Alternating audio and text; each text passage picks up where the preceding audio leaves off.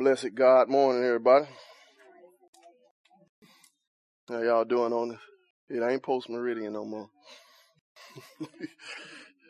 Anti meridian.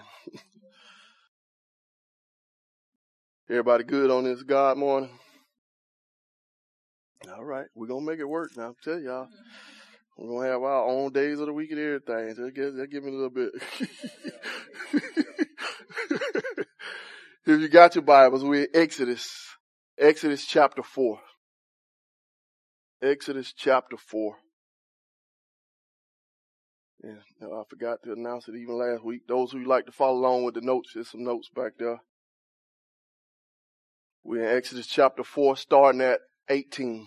Exodus chapter 4, starting at verse 18. Go ahead, teacher. Miss Davis. Exodus chapter 4, starting at verse 18. When you get that, let us pray. Father God, in the name of Jesus, God, open up the eyes of our understanding. Allow us to see and see clearly, God. Give us ears to hear and allow us to hear clearly, Father God. Give us heart and feet to obey and allow us to obey fully. In Jesus' name we pray. Amen. All right, we've been tracking through this thing. We made it all the way through Genesis. Now we're all the way up to chapter four of the book of Exodus. We, we, we, we're knocking it down. We're knocking it down. But to keep this story all tied together, we always have to do a little review. A little review, make sure we track it, make sure we following along because everything slips. Last week when we left off, we saw the call of a brother named what? Moses. Moses was called to the service of God in the service of Yahweh in a very miraculous way. What was that miraculous way? Huh? Through a burning bush. God showed up to him. He was, what was he living? Anybody know? with his father-in-law in the land of Horeb was the mountain that the burning bush was on. Okay, we got something. in the land of, huh, Miriam? Midian. There we go. Midian. It was in the land of Midian with his father-in-law, what his father-in-law name was. Jethro or, yeah, we go. Okay. We get this thing. I'm saying we, we get this thing. Tell him.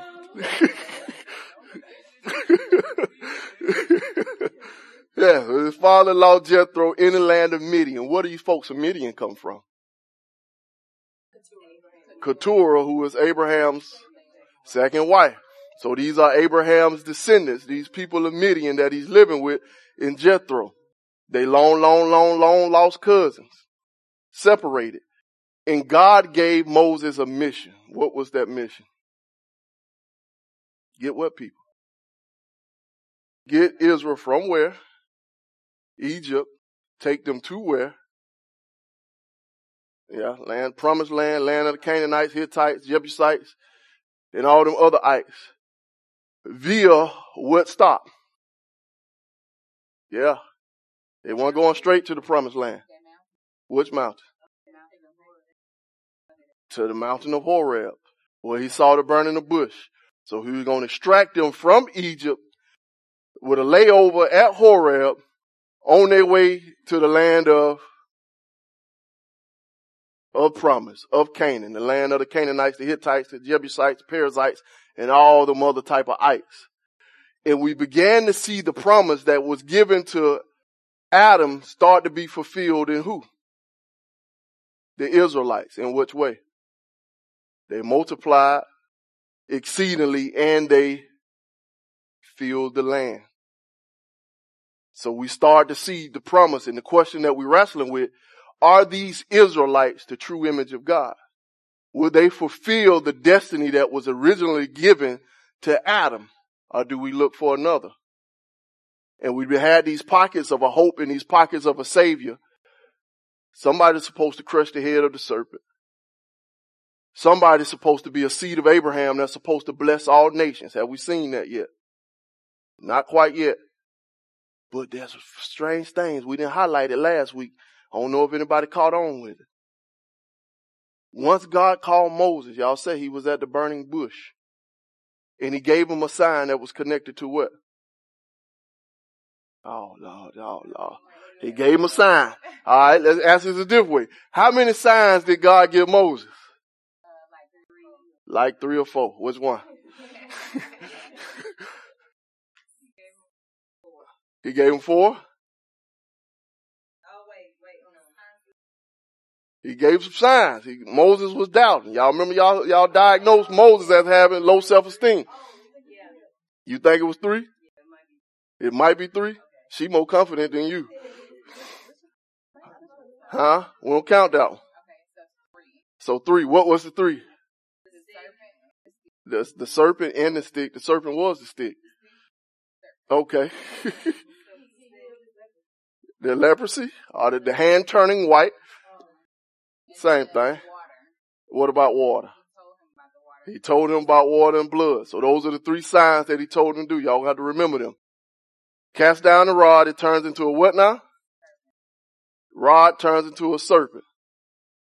And Moses is supposed to do what with it? Grab it up. But we're looking for somebody who's supposed to do what with a serpent? So is Moses that dude? Y'all sure? he played with a serpent, but he lifted it up and turned it into a rod. And then there was this other little thing we, we, we skimmed over it real quick, and this is what we're gonna launch pad from. What did you catch? No, nah, not about water. That that's a good one. We're gonna talk about water later. But Moses got called from a burning what? And nobody, nobody asked the question, what kind of bush was it? Nobody asked the question, what type of bush was it? Huh? It could be. Everything is important It's to prove it otherwise. Nobody asked the question what type of bush it was. What we're gonna get to do is, and this is what we're gonna launch pad from, cause Veronica gonna look it up in her fancy little blue letter Bible and see what James Strong said about that bush. I ain't never looked it up in Strong, so I don't know what he say. The bush, yeah, that bush. Ah, what kind of bush was it? Huh? A bramble or thorny bush? Thorn should make you think of what? Ah, okay, girl. You, you, you connecting the whole story. Say it again. I ain't catch. So part of the curse was thorns. And we started this whole story with God placing man in a beautiful, well furnished garden. And now in this transition piece, God is calling his chief deliverer from the desert utilizing what now? Thorns. And that's going to be a theme we're going to have to pay attention to because them thorns disappeared. They come all the way back from Genesis. So thorns is a part of this call of God and this whole story of Exodus. The main piece of it is redemption. See, y'all ready? Ready to get back into it with Moses. All right. So we got creation in Genesis. We got a little bit of the call and now we're getting some redemption. So we with Moses. What Moses at right now? Anybody remember? Huh? Okay, y'all don't remember. Let's see. Verse 18. and Moses went and returned to Jethro, his father-in-law, and said unto him, Let me go, I pray thee, and return unto my brethren, which are in Egypt, and see whether they be yet alive. And Jethro said to Moses, Go in peace. So Moses, after seeing this grand image and depiction of God and having this great revelatory event, he goes back to his father-in-law and he asks for permission to leave. That's very respectful of him. Cause he could have just dipped like, bro, God called me. What's left out of this whole discourse? Mm-mm. He didn't say nothing about this whole miraculous event that he just witnessed. It's like, hey, just let me go check on my people. That's all it said. Just, just, let me go check on my people, see if they still alive. So Moses downplayed this thing a little bit. And it don't seem to be that serious. He just asked for permission to leave. Do y'all think he had to ask for permission to leave? Why? Nah, he could have took them with him. Huh? It's the rules. it's respect.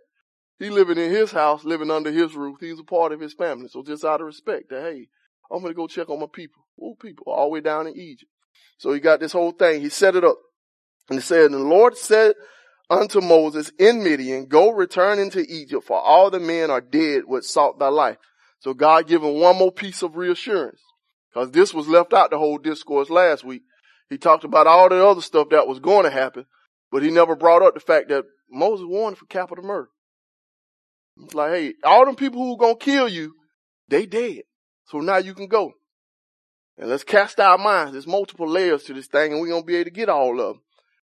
But let's be in Moses' mind for a minute. You're scared. You're unsure. You have all these doubts. You on the run for capital murder. God didn't giving you these signs and you done worked your way up. Y'all got to remember what's the only way God got him to go? Yes. By his brother. All them signs didn't do nothing for Moses. All that reassurance didn't do nothing for Moses. The only way he got him to go is like, hey, I'm gonna see your brother with you. So y'all remember, Moses made God mad.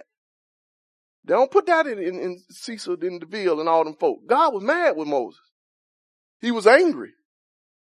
So the only reason Moses continuing on with this mission, he got some assurance that his brother is going to be with him. And now God begins to reassure him more and you see the tenderness of God. Because Moses right now don't seem to qualify as a deliverer. Now we know he bought that life and he can fight. he a fighter and scary at the same time. That's dangerous. but his mind is all messed up and he got this thing, but he gonna go. And in his mind, he going to meet who? His brother. That's step one for Moses. He ain't going to get no people. Cause he don't want to do this whole thing. And just watch how this thing keep going. It's going to get a little strange. Said Moses took his wife and his sons and set them upon a donkey. And he returned to the land of Egypt and Moses took the rod of God in his hand. He took who rod? How I get to be God rod? He already had it.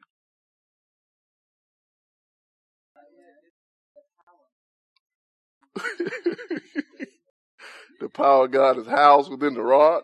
oh Lord, it's like a Disney movie.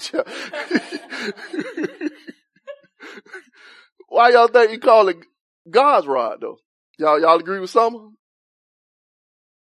Yeah. So which one? Cause God told him to use it, or cause God's power is in the rod? what y'all got? Why y'all think it's? Uh, Cause even when God first addressed it, he's just like, what's that in your hand? He never referred to it as his own. Huh? Said God touched it. That sounds like a hymn. what we got? Okay. He created everything.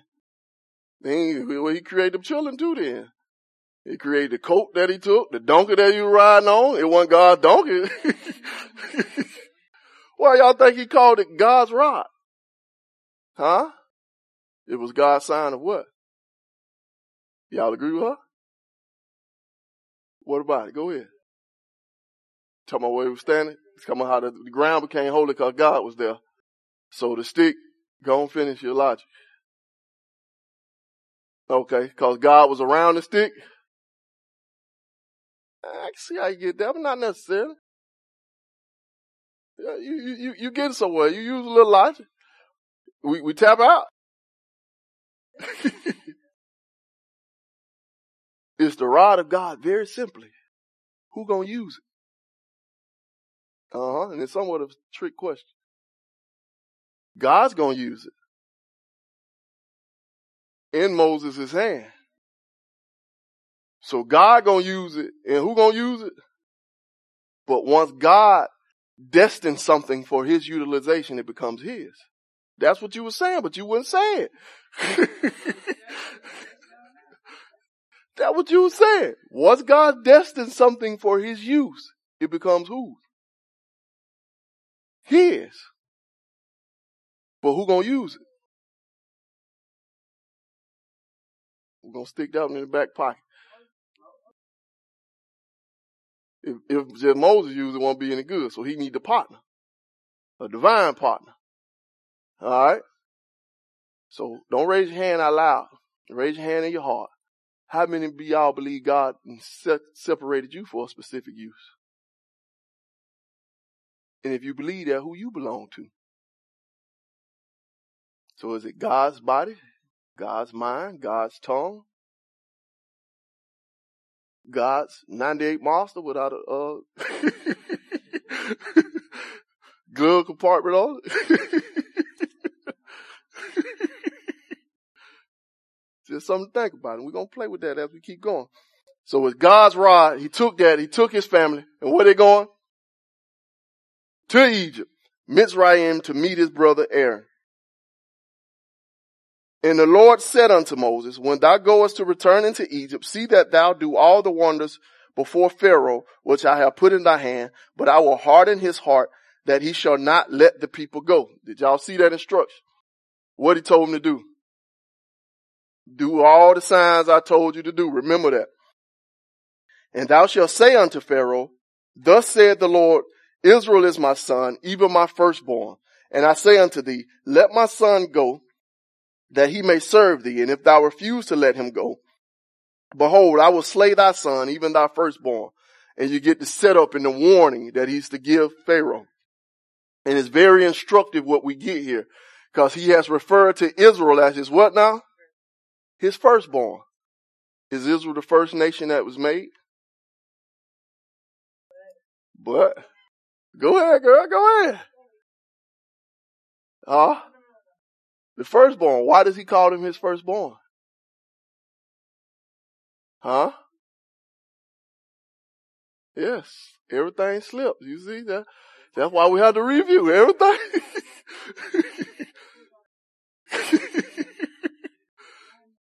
Huh? I ain't hear you. What you say? Okay, you, you getting. It, it started with a P. And it did have an R after the P. Huh? Yeah, it's the word that you, you trying to use the exact same word I use. Yeah. That's good. That's good. Preeminence. yes. That's the one that has the preeminence, the one who reigns, the one who rules, the one who is endowed with all the rights of the Father. That's what he means by firstborn. Y'all gotta remember that. So Israel being called his firstborn is not an allusion to them being the first nation created. This, these are my special people. This is my special nation and they have preeminence over all nations and all people. Yeah, they come first. They on top. That's what they are. His firstborn.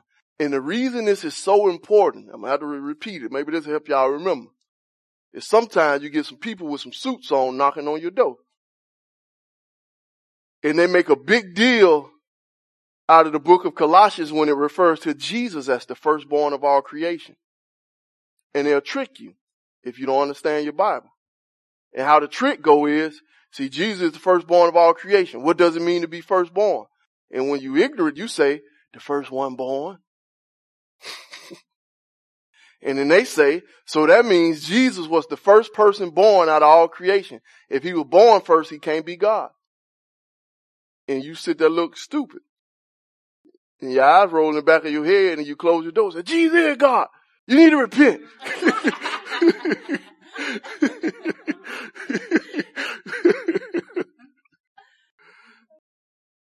and that's because they misunderstand the biblical use of firstborn. And here we see an example of it. Israel is not the first nation God created. Because we can even count Ishmael. Because God said he was going to make Hagar child a nation. And he was going to multiply him. The Ishmaelites already exist. We've seen them. They sold Joseph down into slavery. So they existed before the Israelites. But they are the firstborn of God because they have the preeminence. They are the one who God shall endow with the blessings that belongs to him. But he connect this promise of a firstborn with a curse on Pharaoh, and we see a bit of a foreshadowing. If you don't let my firstborn go, I'm gonna kill yours. And this is the message that he's supposed to give to Pharaoh. Let my firstborn go. I'm gonna kill yours. That don't seem like a, a, a even trade. Like you just better let them leave. Set them free. Oh, what? I'm gonna kill your children. Like, why are you gonna kill him? He's ever killed the children. God's a little gangster and mafia in his dealings with these people. Like the thugged out Yahweh. if I kill your children, you better leave mine alone. And now we got this set up scene, and now we're finna go to one of the most eerie pieces of scripture. This is very strange, these next three verses. And it's so obscure that nobody can confidently tell you what's going on here. Because there's no reference or allusion to what takes place here anywhere else in all of scripture. We're just going to read this and let it sit for a little minute. We'll discuss it a little bit. Saying it came to pass by the way in the end that the Yahweh met him and sought to kill him. You got this verse. Moses is on his mission. He just had this great encounter and now he's on his way to fulfill the task and he's laying over somewhere on the journey. And the next thing you see is Yahweh, the Lord sought to kill him. Why? Just out the blue. What Moses did. And this thing keep going. And it said, then Zipporah, who was Zipporah, his wife, took a sharp stone and cut off the foreskin of her son and cast it at his feet and said, surely a bloody husband art thou to me. And this thing you even more obscure. You got this dark scene in darkness where this Yahweh figure appears for the purpose of slaying and actually the translators cheat. Because especially all you reading the, the, the NIV or something like that, it says Moses in there. Hebrew Bible don't say nothing about no Moses. There is no name. It's just to him. And in the next scene, you see Zipporah with a flint stone cutting off the foreskin of her son. So a Yahweh figure appears in the dark with intentions to murder. Zipporah knows and understands something about what's going on, and she responds by circumcising her child. So was the Yahweh figure about to kill Moses or was it about to kill the son? And the thing that makes it a little bit strange is the last verse before this strange thing talks about the slaying of who?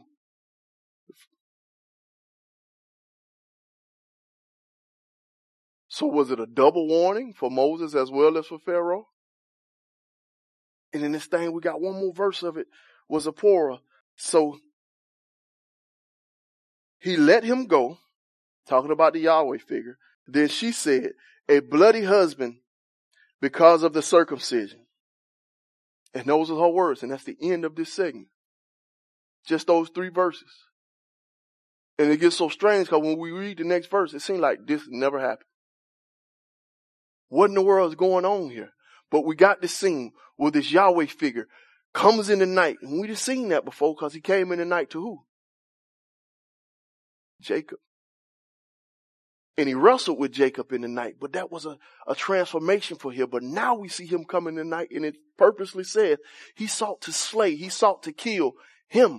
We don't know who the him is. Is it Moses? Is it the firstborn?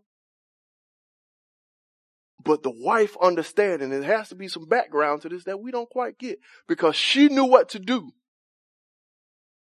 And her circumcision ended the plague of death. And she responded to this thing with a bloody husband you are as she cast the foreskin down. So she cut the boy, throw down the foreskin, he bleeding. And this is her response. But the Yahweh figure, figure of death, stops. And all we can truly get from this is that Yahweh is a slayer. He didn't send nobody to slay. He came himself to slay. But what stopped him? Oh, you almost said it. You almost said, no, I thought you almost said it. P and B sounds alike on your lips. The blood. once she circumcised and cast it, you bloody husband art thou. So this was a bloody scene to her. That's when the slayer stops. So you got a death Yahweh coming. A response of cutting and blood stops the death. That's all we get from this scene. And then it transitions to now back to your regular scheduled program.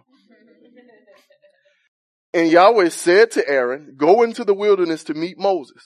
So God is now speaking to Aaron, sent him out in the wilderness to meet Moses and he went and met him in the mount of God. So where they at? In Horeb. That's the mountain of God. Yeah, I got to remember that. So Moses, I mean, Aaron made it all the way to Midian, Horeb.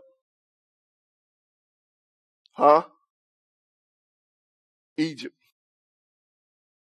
So he's coming from Egypt. So he met his brother in the mountains of God, in the mountains of Horeb.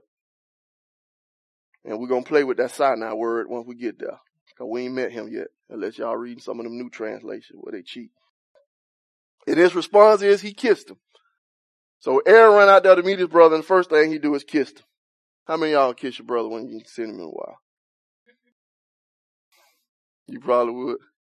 Yeah, all, all the women said they think so. The brothers just laugh. Cause he ain't seen his brother in at least how long, y'all?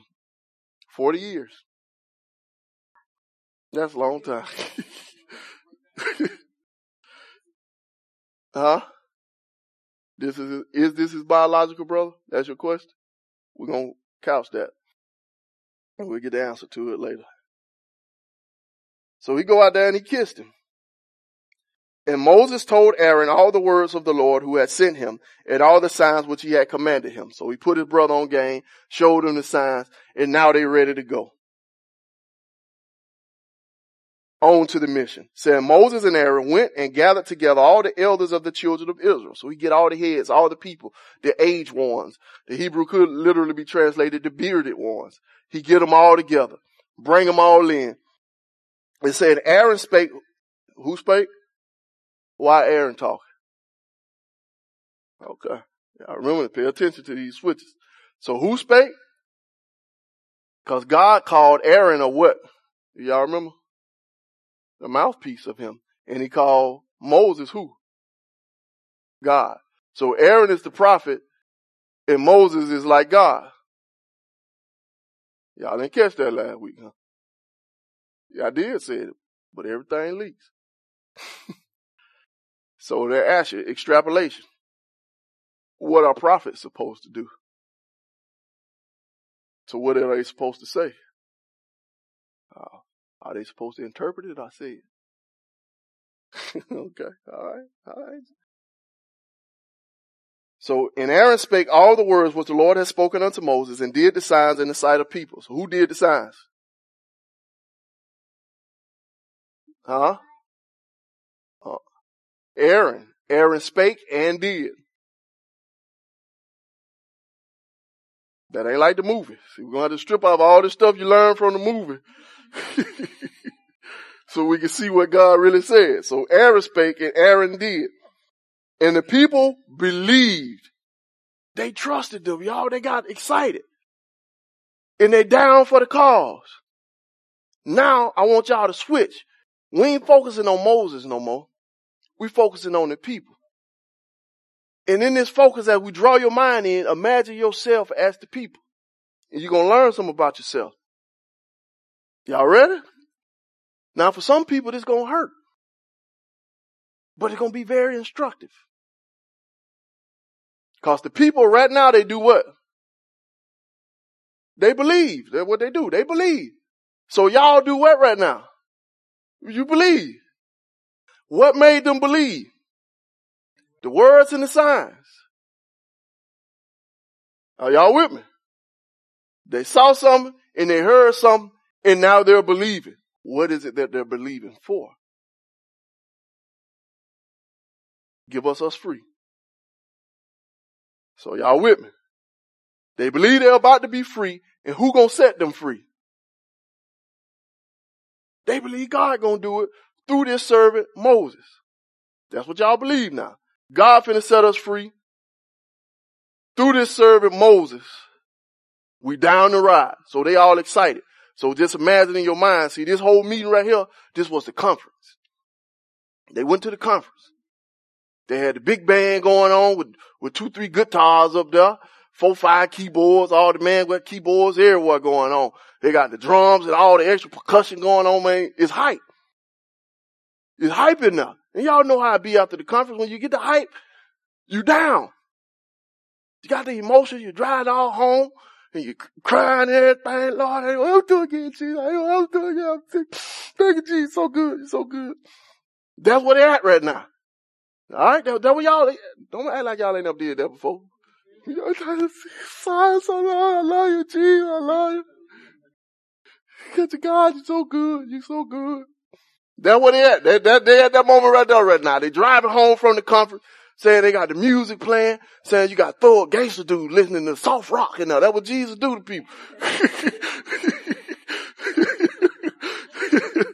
got, got a guitar string and listen to soft rock. Rolled up there with Tupac and, and, and, and Three Six Mafia. Coming back home.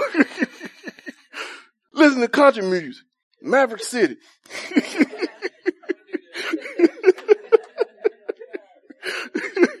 Couldn't resist. I'm sorry, so that's where they at. So the people believe it. And that's y'all. Y'all believe it right now. So we good. All right. Let's see how y'all change. In verse 31, said, when they heard the word that Lord had visited the children of Israel and that he had looked upon their affliction and they bowed their heads and worshiped. They worshiped, told you it's the conference. They getting their worship on. God then showed up.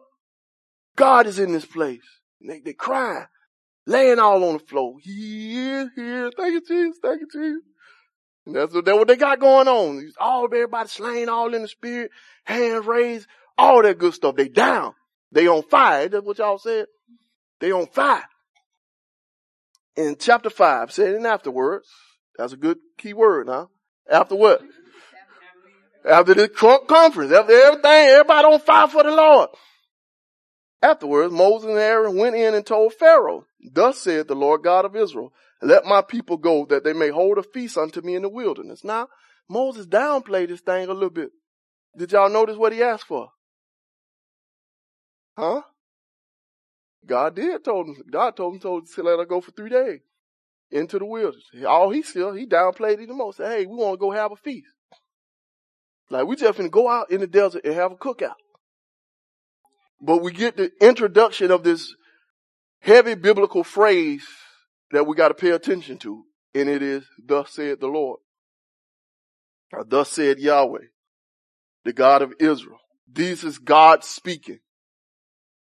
Let my people go. Set them free. Cast them out. And the only reason why we just go, we just give a couple days off, we go have a little barbecue. That seems reasonable. And Pharaoh said, who is Yahweh? Like, who is that? And not only who is that, who is him that I should listen to him or obey his voice and let Israel go? I know not Yahweh, neither will I let Israel go. Like, I don't care about him. Who is that? that he could tell me what to do? Very important question. Cause what did he want to know? Who he is. Why did he want to know? That I should obey him. Like who is this that I need to listen to him? Y'all remember that question? So what Pharaoh wanted to know? Who Yahweh is that I should listen to him? Y'all think he ever heard of Yahweh before? I don't know because Jacob ain't do too good of a job raising his children. So we don't know if they, they even know. But this is Pharaoh's question. So we got the scene being set. Like, who, who that? I don't care about no Yahweh. Who I don't listen to him for?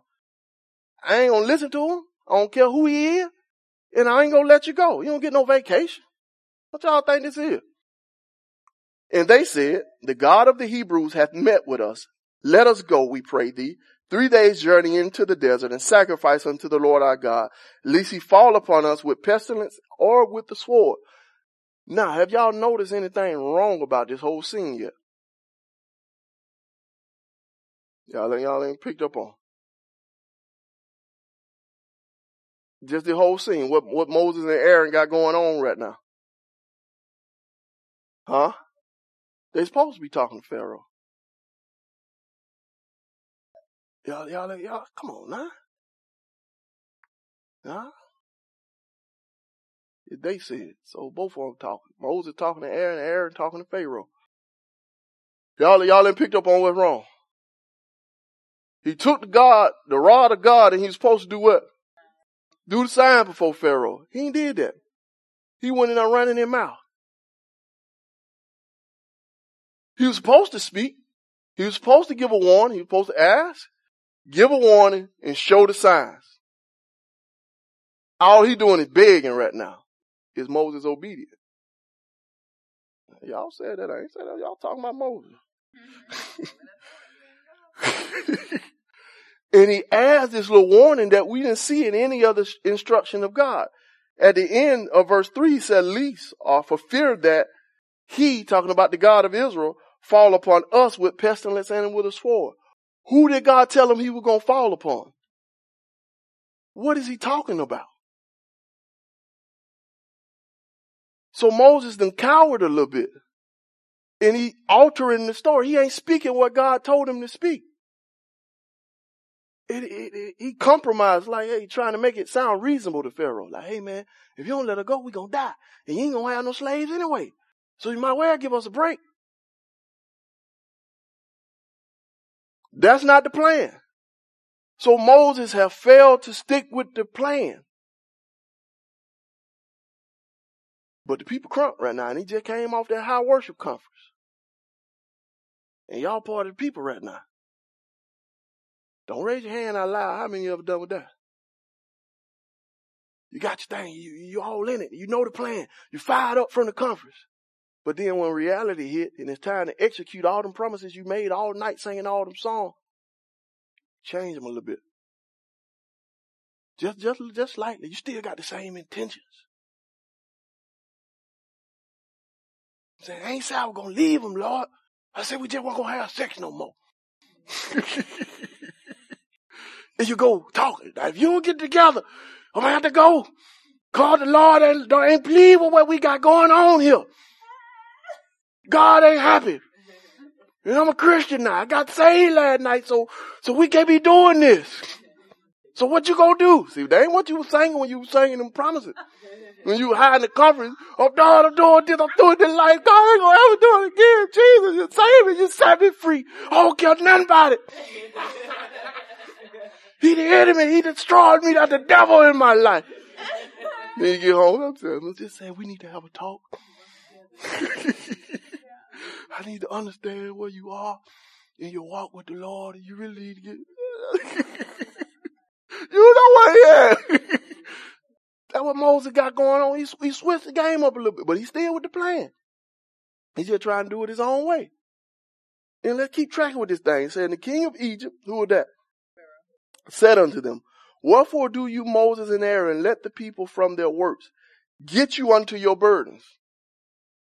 It's like, hold up. How you making these people stop working? Matter of fact, y'all go to work. Moses ain't been there in 40 years. he made a brick lift of stone. His brother been walking around with sheep. Like, bro, you get to work. Talking about going serving the Lord. And he got this whole little scene set up so Moses and Aaron and said, Pharaoh said, this thing switched. Now you need to really zone in. Said Pharaoh said, Behold, the people of the land are now many, and ye make them rest from their burdens. And that's a strange statement to throw in. Like, why he talking about the multiplicity of the people? Like it's a lot of them, and you got them resting. That's why he got them working, but they keep multiplying, and it probably be a hint to like, hey, bro, this this thing working. Like we on the move now. We ain't got time for no breaks. So why are you making these people lazy talking about all this worship and stuff. They need to work. So Pharaoh goes hard in on his stance. And he shows that he's not moving. I don't care who this Yahweh is. I don't care all this stuff y'all talking about. Y'all need to get back to work. And ain't nobody going nowhere. God told him that was going to happen. And the thing I got to ask, when you go in with hope and expectation and it turns hard, do you stay down for the ride? And watch how this thing work out. It said Pharaoh commanded when? That same day, the taskmasters of the people and their officers saying, so you got the hierarchy here. He show you the chain of command. You got the taskmasters and his officers under the taskmasters and he giving them instruction. What day he giving them instruction? That same day, this is the very next day after the conference. Pharaoh dig in and look at his instruction. You shall no more give the people straw to make brick as heretofore. Let them go and gather straw for themselves. And the tale or the number of the tally of bricks which they did make heretofore, you shall lay upon them. You shall not diminish aught thereof, for they be idle. Therefore they cry, saying, Let us go and sacrifice to our God. He digs his heels in. Like, hey, taskmasters, all the head of every department, no more straw. And this is very pivotal. It's something hard for us to capture because when they made them old clay bricks, they used straw like we use rebar in, concrete. So they, you get a mix, you get your, your red clay there and you muddy it up and you have to mix it with the straw. And then you got a man who put it in a mold, scrape it and shape it up and they sit it out in the sun to dry. And this is a part of the process. It's like that clay, I mean that straw stuff you've been giving them, don't give it anymore. So now the process is drawn out. You have to run and find straw, straw that's good enough and sufficient enough to be used in the bricks. Then bring it back to where you're making the bricks. Then do everything you've been doing before. And he said your numbers better not drop. That don't seem fair. And that's his form of torture. And the reason he did it, he said, cause the people of idle, that's another way of saying they lazy. These folk lazy. They don't have enough to do. So let's get them more work to do. Now think about it. The work that they were doing, making these bricks, laying these bricks, they were doing it under the taskmaster. And I told y'all taskmaster is another word for what? A whip bearer. An afflictor. Someone who punishes. So you got a man standing over you all day and his whole job is to punish you when you ain't doing what he deems to be right. And now he's telling you, you got to do extra work, but everything you were doing yesterday, you better finish it. What's going to happen if you don't finish? You're going to get beat. What's going to happen if he think you a little slow behind in the process? You're going to get beat. When he said yesterday by this time you had 600 bricks made. Today you got 100. What do you think he going to do? beat you.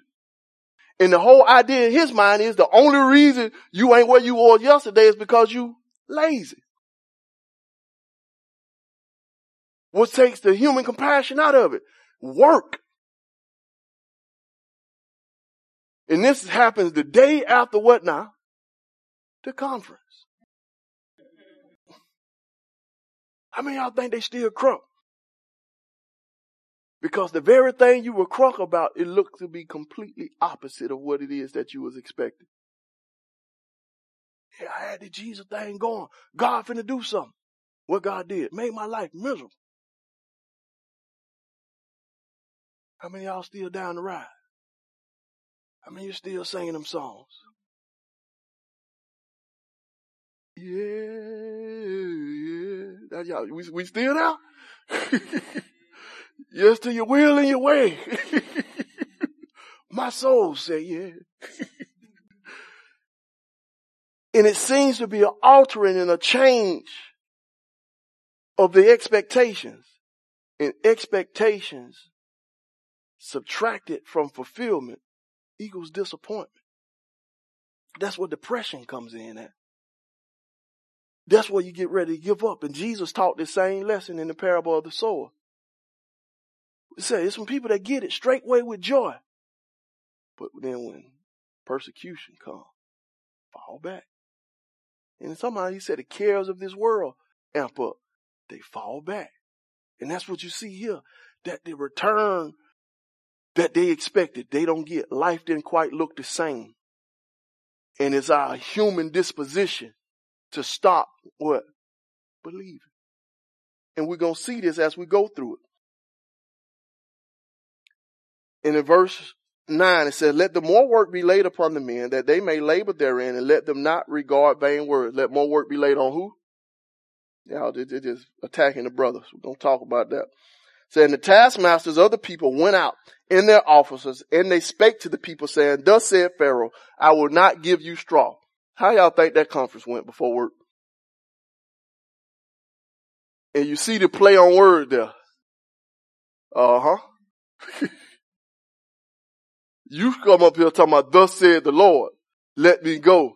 Thus said Pharaoh, y'all ain't getting no straw.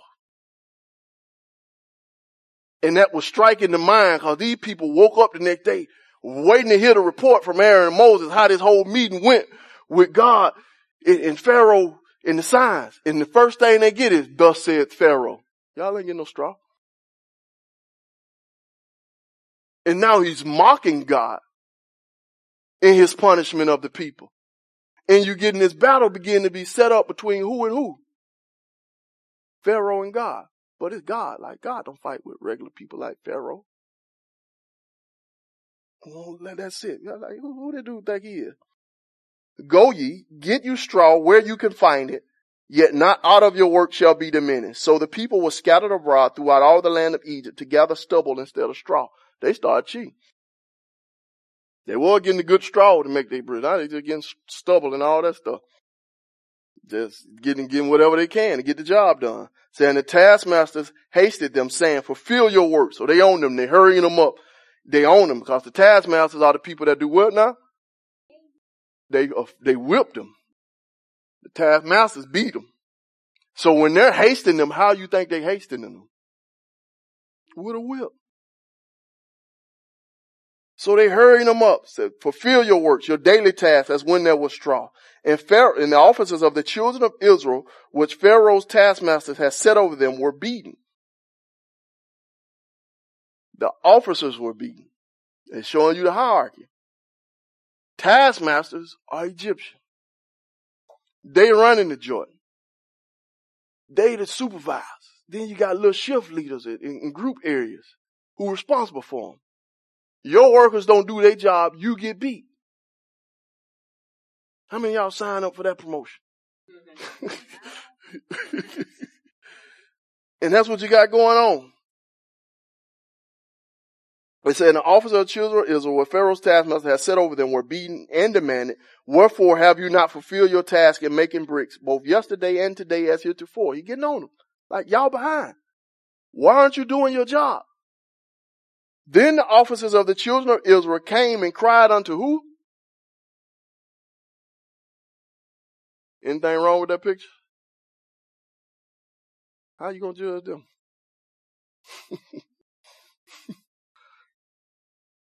Y'all think there's is something wrong with that?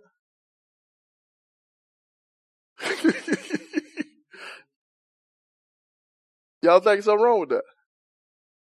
Let's put the whole scene together. Now, we, you, you, this is y'all part of participation. You had an expectation. The thing you thought was to go a certain way didn't go the way you thought it was to go. And some people responded to you in ways that was a whole lot different from what it was.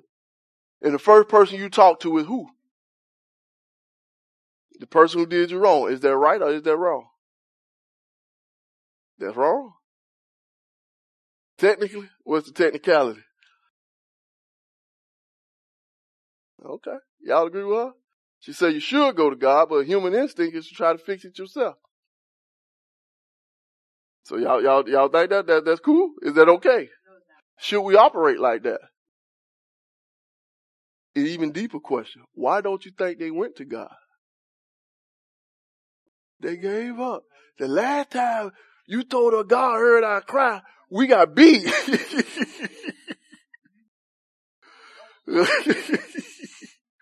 we ain't fooling with him no more. And that's the position that they're in. Now it's easy for y'all to sit back a couple thousand years later and say, man, them folk wrong. They're supposed to have faith. But don't raise your hand out loud. How many y'all done it before? I'm gonna say it about three more times. How many of y'all have done that before? When you have a hope, you have an expectation, and it go completely the opposite way of what you thought. And your first recourse is to deal with the situation in and of yourself. And you leave God out the whole picture.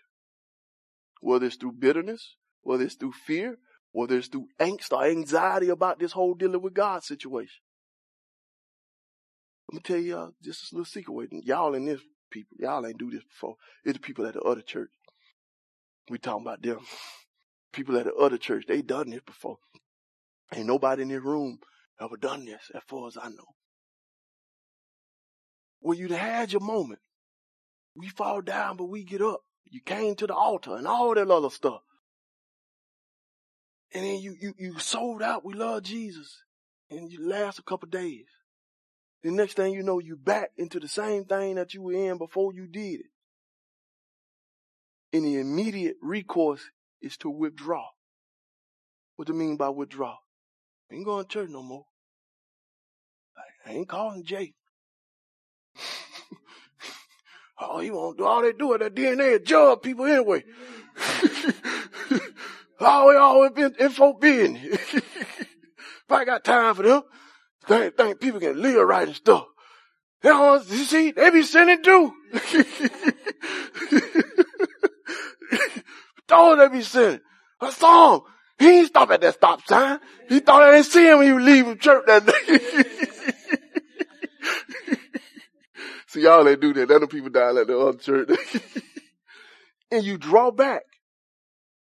Because that disappointment creates anxiety and there's a fear to connect again. For them, it's because of a bruising. For us, most of the time, it's because of fear. And you get that place of unworthiness, like, I don't need to be doing this. And I can't go back to God. I can't pray right now. Like, so y'all ain't never said that. I mean, I can't pray right now. I gotta. That's the people at the other church say stuff like that. And that's a picture of what they're doing right here. And I told y'all, and we keep telling you over and over again, you can be real and you can be genuine with God in prayer. If you think God did you wrong, tell him. You can go say, hey God, you supposed to stop these bricks and all these whips, but you ain't did what you said you were gonna do. I promise you he won't get mad. You can do that. And the only people you truly do that with is the people you truly trust. And the fact that there's a fear to go back to him and to call him on his promise to show you that you really don't believe in it. You really don't think that he was actually going to do it in the first place.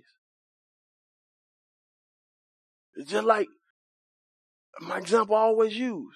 If my mama tell me she's sending me some money, if I don't see it, I will call her. How long will I call her? Until I get the money. But if some of y'all say, hey bro, I got you. If I don't see it, I will put down my groceries and walk out to the store and pray to God that ain't nobody see. I don't trust you like that. but if mama says on there, I will stand at that register, you need to check it. Y'all machine broke. I promise it's, it's on now. But if I got your card, I'm straight. I don't need this. Oh, I picked up the wrong thing. I'll be back, bro. Just hold that milk for me now. Cause I don't trust you like that. but this is the reality that we live in. You can be honest with God and that's what they failed to do. They were scared to go back to him. So they tried to fix this thing and they go talking to Pharaoh. And said in office in verse 16, said, there was no straw given unto thy servants. Did they plead in their case. And they say to us, make brick and behold, thy servants are beaten. But the fault is in thy own people. Like, this ain't fair. That's basically what they're saying. But he, talking about Pharaoh, said, you are lazy. You are lazy. Therefore you say, let us go and do sacrifice to Yahweh. Now he, the, the cat out the bag. And they know why he treating them like that. So y'all out here talking about we want to go worship and, and do all that stuff. Uh-uh, we ain't doing that. That's a sign that you, you don't have enough work to do. And watch this exchange. It's almost like a movie. Almost like espionage going on. You got them. Because they supposed to be down with who? Moses and Aaron, because they had this whole meeting together. Now after this whole thing, they done dipped off and they done went to talk to Pharaoh for themselves. They forget that Moses and that Aaron thing. So now they end up talking to Pharaoh and they pleading their case and Pharaoh chewing them out. And who you think showing up on the scene out the, out the door? Moses and Aaron. And he sent them out. He said, go therefore now and work, for there shall no straw be given you, yet shall you deliver the tale of bricks. So he's kicking them out the office and they're going out. Saying the officers of the children of Israel did see that they were in an evil case. And after it was said, you shall not diminish aught from your bricks or of your daily tasks. Like they realize this is, this is bad. And they talking about this whole thing like, man, we can't even get a break, like drop the numbers. And they met Moses and Aaron who stood in the way as they came forth from Pharaoh. So they were leaving. Moses and Aaron on their way and they meet. Probably had a mean mug on, ugly face, mirror in the pocket and a practice looking hard. All that going on. And you get this tense little situation. Like, what you say? You think Moses upset? Like, man, what y'all in there doing talking to Pharaoh? Y'all know we supposed to be the one talking. Probably just dead silence as they walk by each other and you see this exchange. You got the elders and the leaders of the people. You got Moses and Aaron and they out in, in the causeway talking to the secretary waiting on their turn to go in. And they said unto them, they open it up. Who is the they? The elders. The Lord look upon you and judge because you made our Savior to be abhorred in the eyes of Pharaoh and in the eyes of his servants, to put a sword in their hands to slay us. This is their response. Like God gonna get you because you made Pharaoh hate us. And now he seeks to kill us because of what you did. Do they believe anymore? They ain't down with the plan no more. And not only not believe, now they hate Moses and Aaron. Is this what was supposed to happen? Because God told him, you're going to go, you're going to talk to the children of Israel, and they're going to believe. And things ain't quite working the way it's supposed to work. And now Moses and Aaron are in a spot where the very people who they thought they were going to rescue now hate them. Anybody ever experienced that before? You try to do something good for somebody and they end up blowing back at you?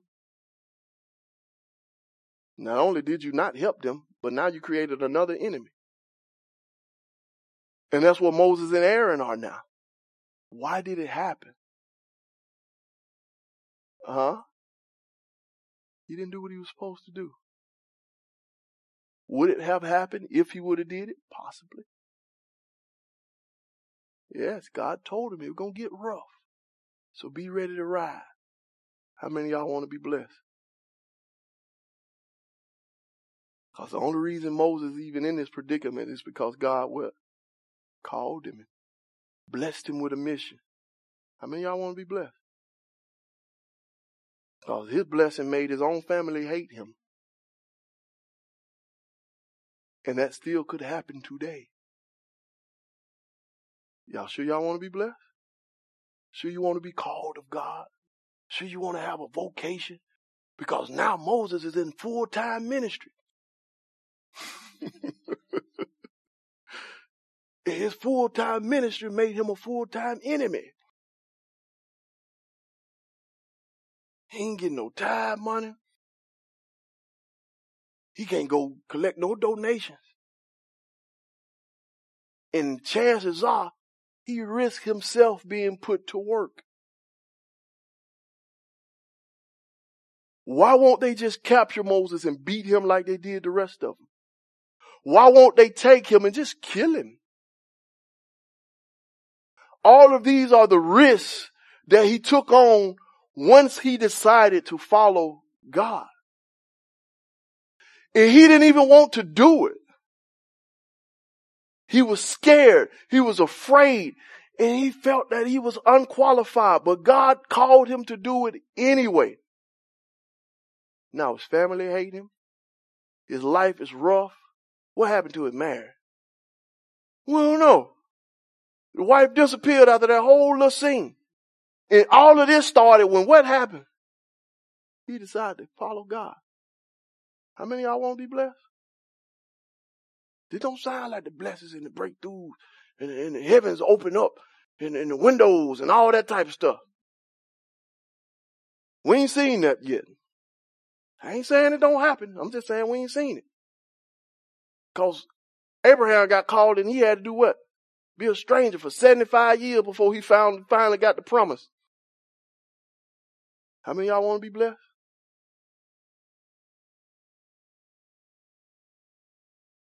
And now Moses is in the midst of his blessing, at the height of his ministry. Family hate him. The king of all the known world that he know possibly could kill him. And they be talking about preachers and pastors get depressed because they can't raise enough ordination money and all that type of stuff. They went on a building project and it was very stressful. And, and now they threaten to quit the ministry. I think Moses have a little gripe with these people. Cause ain't now one of us in the words of Hebrews resisted unto blood in our fight against sin. How many y'all want to be blessed? You sure? And let's wrap this thing on up. And watch Moses' prayer. It's very instructive.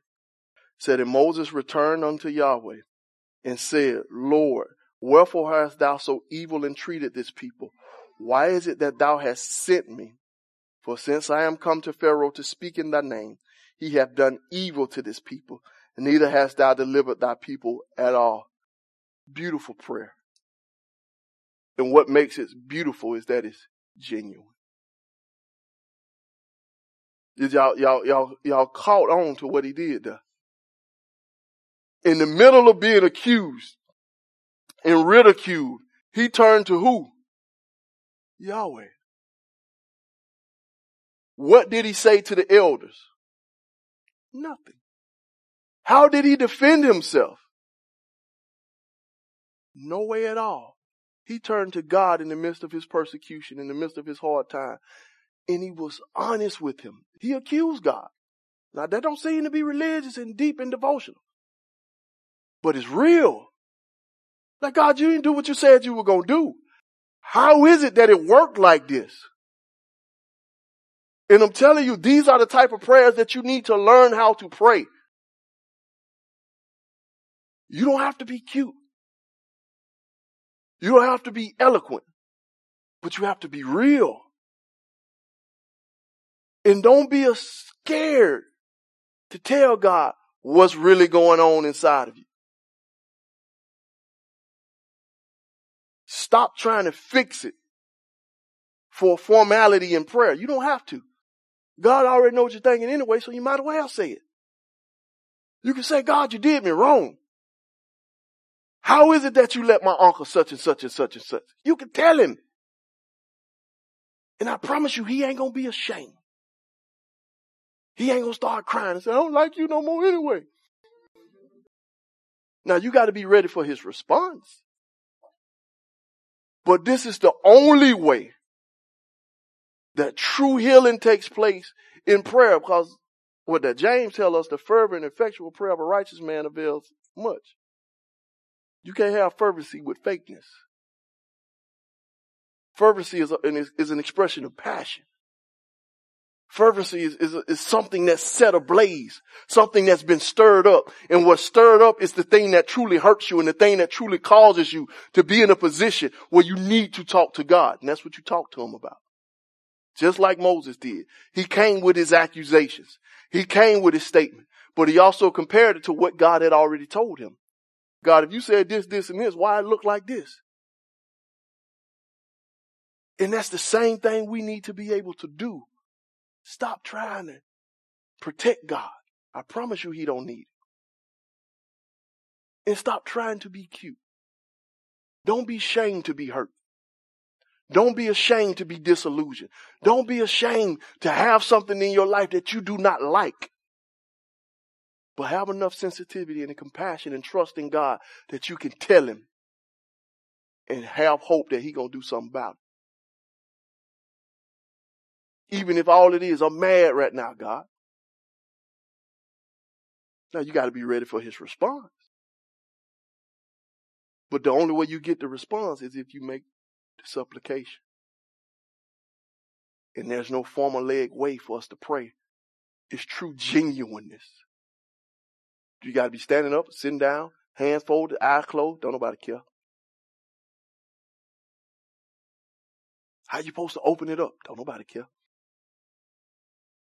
But what it has to be, the number one requirement, has to be real. It has to be honest. And it has to be genuine, especially when you're hurting. Allow that hurt to pour forth. Then God can heal. And as we transition in the next week and the scene begin to switch, we're going to see God's response to the accusation of Moses. But the thing I want us to focus on going in this thing is to understand that life is filled with hard times, ups and downs, where things don't always seem to work. But there is one constant on this planet, and that's who? God. He's the only constant. So when we're in the midst of changing ways and we're in the midst of changing, oh y'all church, when we go through different seasons in our lives, and we have the ups and downs, the hills, in the valleys, know that God is constant. That's that how they say it in church. All right, this is how we say it in DNA. Hey, when stuff ain't working the way you think it's gonna work, you need to talk to God about that. and you need to let him know what you're talking about. All right, you feel me? but understand, God won't be upset. God ain't gonna be shamed and say, "How dare you?" But you got to be ready for His response. Y'all hear me? So when you pray, pray how? Real. What if you hurting? Be real. What if you upset? Be real.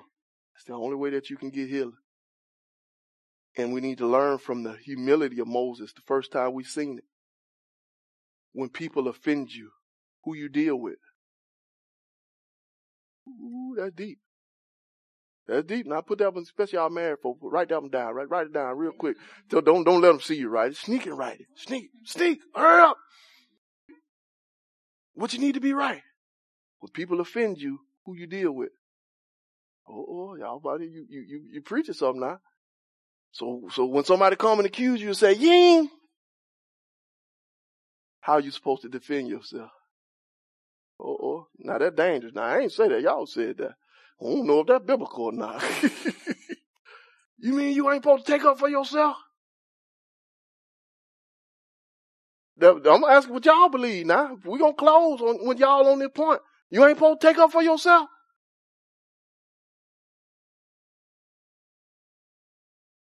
You ain't gotta prove yourself to nobody. How you take up for yourself? Okay. Once you figure it out, you're gonna come and teach us, cause they don't know either. but what we learn from Moses is when people have an accusation against what you got going on, who you go to? Y'all believe that's how you're supposed to live? Y'all really believe that? Now, you know I'm gonna be watching now. Mm-hmm. I'm gonna be listening and peeking in when you had your conversations out the church. And the first time, I mean, I had to tell them. So what you had to tell them for? Anybody got any questions?